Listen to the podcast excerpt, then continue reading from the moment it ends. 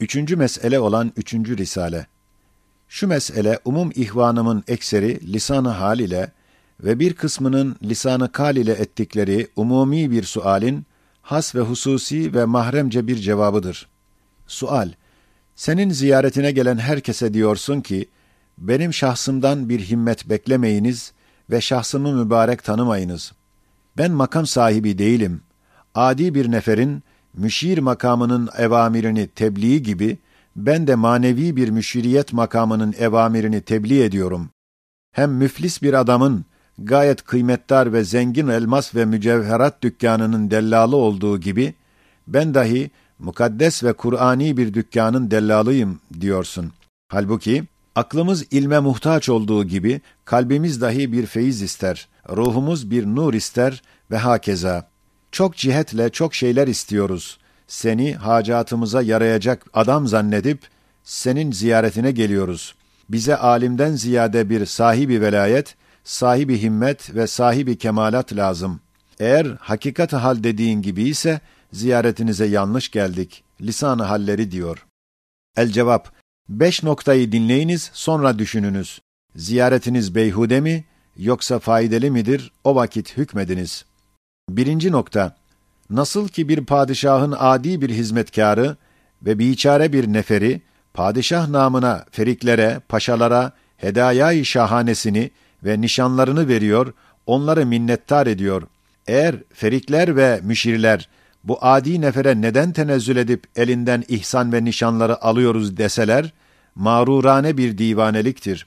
Eğer o nefer dahi vazifesinin haricinde müşire kıyam etmezse, kendini ondan yüksek görse, eblehcesine bir divaneliktir. Hem eğer o memnun olan feriklerden birisi, müteşekkirane o neferin kulübeciğine tenezzülen misafir gitse, kuru ekmekten başka bulmayan o nefer mahcup kalmamak için, o hali gören ve bilen padişah, elbette o neferini mahcup etmemek için, matbah-ı şahaneden, sadık hizmetkarının muhterem misafirine tapla gönderir, öyle de, Kur'an-ı Hakîm'in sadık bir hizmetkarı, ne kadar adi olursa olsun, Kur'an namına en büyük insanlara emirlerini çekinmeyerek tebliğ eder ve en zengin ruhlu olanlara Kur'an'ın âli elmaslarını yalvararak mütezellilane değil, belki müftehirane ve müstaniyane satar. Onlar ne kadar büyük olursa olsun, o adi hizmetkara vazife başındayken tekebbür edemezler ve o hizmetkar dahi onların ona müracaatında kendine medarı gurur bulamaz ve haddinden tecavüz etmez. Eğer o hazine-i kutsiyenin müşterileri içinde bazıları o biçare hizmetkara velayet nazarıyla baksalar ve büyük tanısalar elbette hakikati Kur'aniyenin merhameti kutsiyesi şanındandır ki o hizmetkarını mahcup etmemek için hazine-i hassay ilahiyeden o hizmetkarın hiç haberi ve medhali olmadan onlara medet versin ve himmet ederek feyizlar etsin. İkinci nokta İmam-ı Rabbani ve Müceddidi Elfisani Ahmed-i Faruki radıyallahu an demiş. Hakaiki imaniyeden bir tek meselenin inkişafı ve vuzuhu benim indimde binler ezvak ve keramata müreccahtır. Hem bütün tarikatların gayesi ve neticesi hakaiki imaniyenin inkişafı ve vuzuhudur. Madem şöyle bir tarikat kahramanı böyle hükmediyor, elbette hakaiki imaniyeyi kemali vuzuh ile beyan eden ve esrar-ı Kur'aniyeden tereşşüh eden sözler, velayetten matlub olan neticeleri verebilirler. Üçüncü nokta, bundan on bir sene evvel eski Said'in gafil kafasına müthiş tokatlar indi. El mevtu hakkun kaziyesini düşündü. Kendini bataklık çamurunda gördü. Medet istedi, bir yol aradı, bir halaskar taharri etti. Gördü ki yollar muhtelif, tereddütte kaldı. Gavs-ı Azam olan Şeyh-i Geylani radıyallahu anh'ın Fütuhul Gayb namındaki kitabı ile tefeül etti. Tefeülde şu çıktı. Ente fî dâril hikmeti fatlub tabiben yudavi kalbek. Aciptir ki o vakit ben Darül Hikmetel İslamiye azası idim. Güya ehli İslam'ın yaralarını tedaviye çalışan bir hekim idim. Halbuki en ziyade hasta ben idim. Hasta evvela kendine bakmalı, sonra hastalara bakabilir. İşte Hazreti Şeyh bana der ki, sen kendin hastasın, kendine bir tabip ara. Ben dedim, sen tabibim ol. Tuttum, kendimi ona muhatap addederek o kitabı bana hitap ediyor gibi okudum. Fakat kitabı çok şiddetliydi. Gururumu dehşetli kırıyordu. Nefsimde şiddetli ameliyatı cerrahiye yaptı. Dayanamadım, yarısına kadar kendimi ona muhatap ederek okudum. Bitirmeye tahammülüm kalmadı. O kitabı dolaba koydum.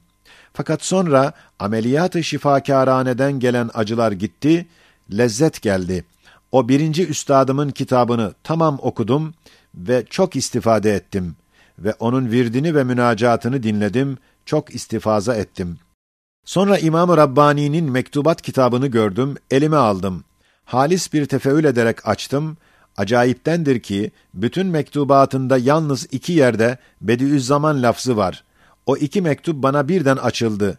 Pederimin ismi Mirza olduğundan, o mektupların başında Mirza Bediüzzaman'a mektup diye yazılı olarak gördüm.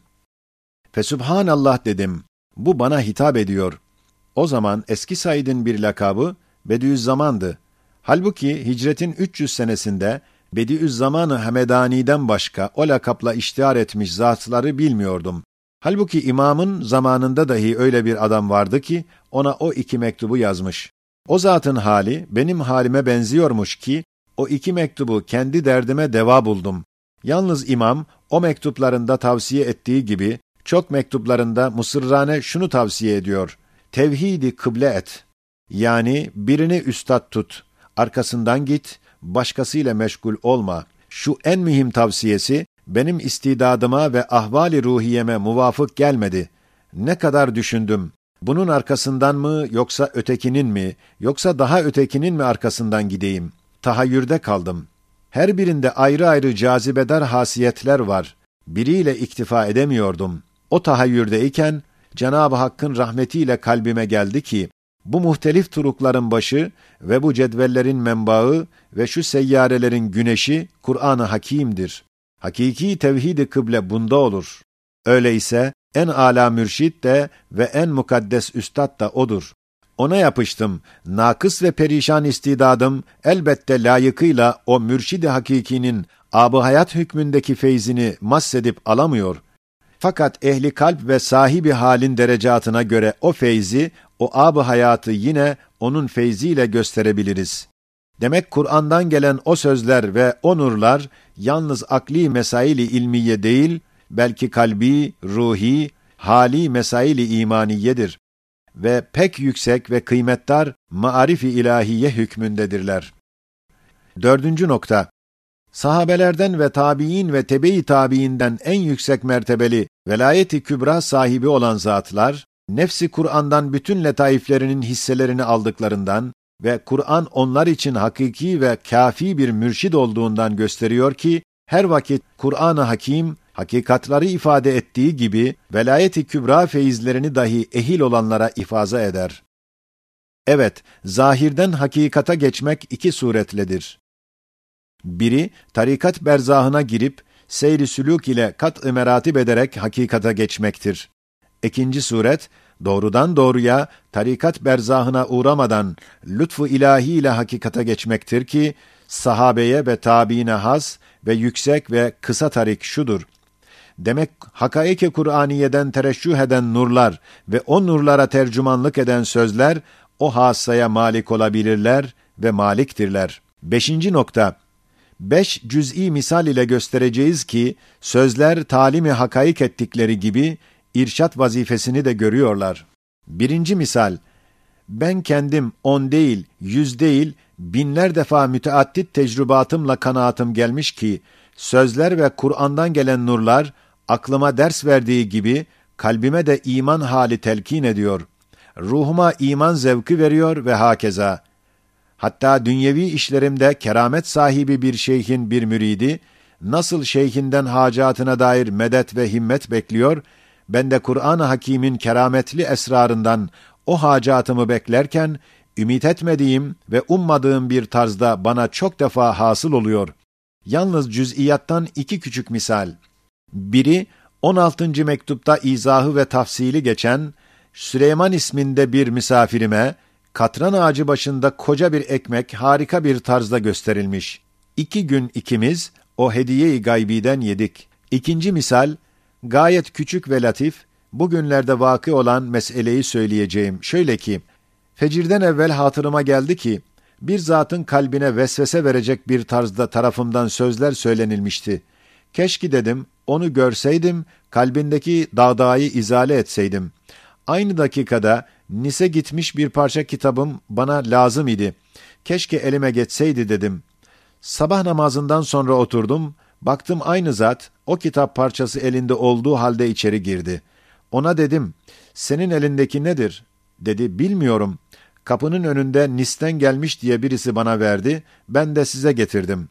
Fesubhanallah dedim, böyle bir vakitte bu adamın evinden çıkıp gelmesi ve şu sözün Nis'ten gelmesi hiç tesadüfe benzemiyor. Ve böyle bir adama şöyle bir parça kitabı aynı dakikada eline verip bana gönderen elbette Kur'an-ı Hakîm'in himmetidir diyerek elhamdülillah dedim. Benim en küçük, ehemmiyetsiz, hafi arzuyu kalbimi bilen birisi elbette bana merhamet ediyor, beni himaye ediyor, öyle ise dünyanın minnetini beş paraya almam. İkinci misal, biraderzadem merhum Abdurrahman, sekiz seneden beri benden ayrılıp, dünyanın gaflet ve evhamlarına bulaştığı halde, şahsıma karşı haddimden çok fazla hüsnü zannı varmış. Bende olmayan ve elimden gelmeyen himmeti istiyor ve medet bekliyordu. Kur'an-ı Hakîm'in himmeti imdadına yetişti. Haşre dair olan onuncu sözü, vefatından üç ay evvel eline yetiştirdi. O söz onu manevi kirlerinden ve evham ve gafletten temizlemekle beraber, adeta mertebeyi velayete çıkmış gibi vefatından evvel yazdığı mektubunda üç zahir keramet izhar etmiş. 27. mektubun fıkraları içinde derc edilmiş, müracaat olunsun. Üçüncü misal, Burdurlu Hasan Efendi isminde ehli kalp bir ahiret kardeşim ve talebem vardı. Bana karşı haddimden çok fazla hüsnü zan ederek, büyük bir veliden himmet beklemek gibi, biçare benden medet bekliyordu. Birdenbire, hiç münasebet yokken, 32. sözü Burdur köylerinde oturan birisine mütalaa etmek üzere verdim. Sonra Hasan Efendi hatırıma geldi. Dedim, şayet Burdur'a gidersen, Hasan Efendi'ye ver, beş altı gün mütalaa etsin.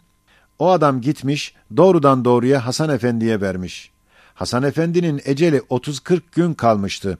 Gayet susamış bir adamın, abı Kevser gibi tatlı suya rast gelirken yapışması gibi, öyle de 32. söze yapışmış, mütemadiyen mütalaa yapa yapa ve tefeyyüz ede ede, hususan üçüncü mevkıfındaki muhabbetullah bahsinde tamamiyle derdine deva bulmuş ve bir kutbu azamdan beklediği feyzi onda bulmuş, sağlam olarak camiye gitmiş, namaz kılmış, orada ruhunu Rahman'a teslim eylemiş, rahmetullahi aleyh. Dördüncü misal, Hulusi Bey'in 27. mektuptaki fıkralarının şehadetiyle en mühim ve müessir tarikat olan Nakşi tarikatından ziyade himmet ve medet, feyiz ve nuru, Esrar-ı Kur'aniyenin tercümanı olan nurlu sözlerde bulmuştur. Beşinci misal, kardeşim Abdülmecid, biraderzadem Abdurrahman'ın rahmetullahi aleyh vefatı üzerine ve daha sair elim ahvalat içinde bir perişaniyet hissetmişti. Hem elimden gelmeyen manevi himmet ve medet bekliyordu. Ben onunla muhabere etmiyordum. Birdenbire mühim birkaç sözü ona gönderdim. O da mütalaa ettikten sonra yazıyor ki, Elhamdülillah kurtuldum, çıldıracaktım. Bu sözlerin her biri birer mürşid hükmüne geçti. Çendan bir mürşitten ayrıldım, fakat çok mürşitleri birden buldum, kurtuldum diye yazıyordu. Ben baktım ki, hakikaten Abdülmecid güzel bir mesleğe girip, o eski vaziyetlerinden kurtulmuş. Daha bu beş misal gibi pek çok misaller var. Onlar gösteriyorlar ki, ulumu imaniye, hususan doğrudan doğruya ihtiyaca binaen ve yaralarına devaen Kur'an-ı Hakîm'in esrarından manevi ilaçlar alınsa ve tecrübe edilse, elbette o ulûm-u imaniye ve o edviye-i ruhaniye, ihtiyacını hissedenlere ve ciddi ihlas ile istimal edenlere yeter, kafi gelir. Onları satan ve gösteren eczacı ve dellal, ne halde bulunursa bulunsun, adi olsun, müflis olsun, zengin olsun, makam sahibi olsun, hizmetkar olsun çok fark yoktur. Evet, güneş varken mumların ışığı altına girmeye ihtiyaç yok. Madem güneşi gösteriyorum, benden mum ışığı, bahusus bende bulunmazsa, istemek manasızdır, lüzumsuzdur. Belki onların bana dua ile, manevi yardım ile, hatta himmet ile muavenet etmeleri lazımdır. Ve ben onlardan istimdat etmem ve medet istemem benim hakkımdır. Onlar, nurlardan aldıkları feyze kanaat etmek, onların üstünde haktır. Subhaneke la ilme lena illa ma allamtena inneke entel alimul hakim. Allahumme salli ala seyyidina Muhammedin salaten tekunu leke rıdaen ve li hakkihi edaen ve ala alihi ve sahbihi ve sellim. 28. mektubun 3. meselesinin tetinmesi olabilir, küçük ve hususi bir mektuptur. Ahiret kardeşlerim ve çalışkan talebelerim Hüsrev Efendi ve Refet Bey. Sözler namındaki Envar-ı Kur'aniye'de üç kerameti Kur'aniyeyi hissediyorduk. Sizler dahi gayret ve şevkinizle bir dördüncüsünü ilave ettirdiniz. Bildiğimiz üç ise, birincisi, telifinde fevkalade suhulet ve sürattir. Hatta beş parça olan 19. mektup, 2-3 günde ve her günde 3-4 saat zarfında mecmu 12 saat eder, kitapsız, dağda, bağda telif edildi. 30. söz, hastalıklı bir zamanda 5-6 saatte telif edildi. 28. söz olan cennet bahsi, bir veya iki saatte Süleyman'ın dere bahçesinde telif edildi. Ben ve Tevfik ile Süleyman, bu sürate hayrette kaldık ve hakeza. Telifinde bu kerameti Kur'aniye olduğu gibi, İkincisi, yazmasında dahi fevkalade bir suhulet, bir iştiyak ve usanmamak var. Şu zamanda ruhlara, akıllara usanç veren çok esbab içinde, bu sözlerden biri çıkar, birden çok yerlerde kemali iştiyakla yazılmaya başlanıyor. Mühim meşgaleler içinde onlar her şeye tercih ediliyor ve hakeza. Üçüncü kerameti Kur'aniye, bunların okunması dahi usanç vermiyor, hususan ihtiyaç hissedilse, okundukça zevk alınıyor, usanılmıyor. İşte siz dahi dördüncü bir kerameti Kur'aniyeyi ispat ettiniz. Hüsrev gibi kendine tembel diyen ve beş senedir sözleri işittiği halde yazmaya cidden tembellik edip başlamayan bir kardeşimiz, bir ayda on dört kitabı güzel ve dikkatli yazması, şüphesiz dördüncü bir kerameti esrarı Kur'aniyedir. Hususan 33. mektup olan 33 pencerelerin kıymeti tamamen takdir edilmiş ki, gayet dikkatle ve güzel yazılmış. Evet, o risale, marifetullah ve imanı billah için en kuvvetli ve en parlak bir risaledir. Yalnız baştaki pencereler gayet icmal ve ihtisar ile gidilmiştir. Fakat gittikçe inkişaf eder, daha ziyade parlar. Zaten sair telifata muhalif olarak ekser sözlerin başları mücmel başlar, gittikçe genişlenir, tenevvür eder.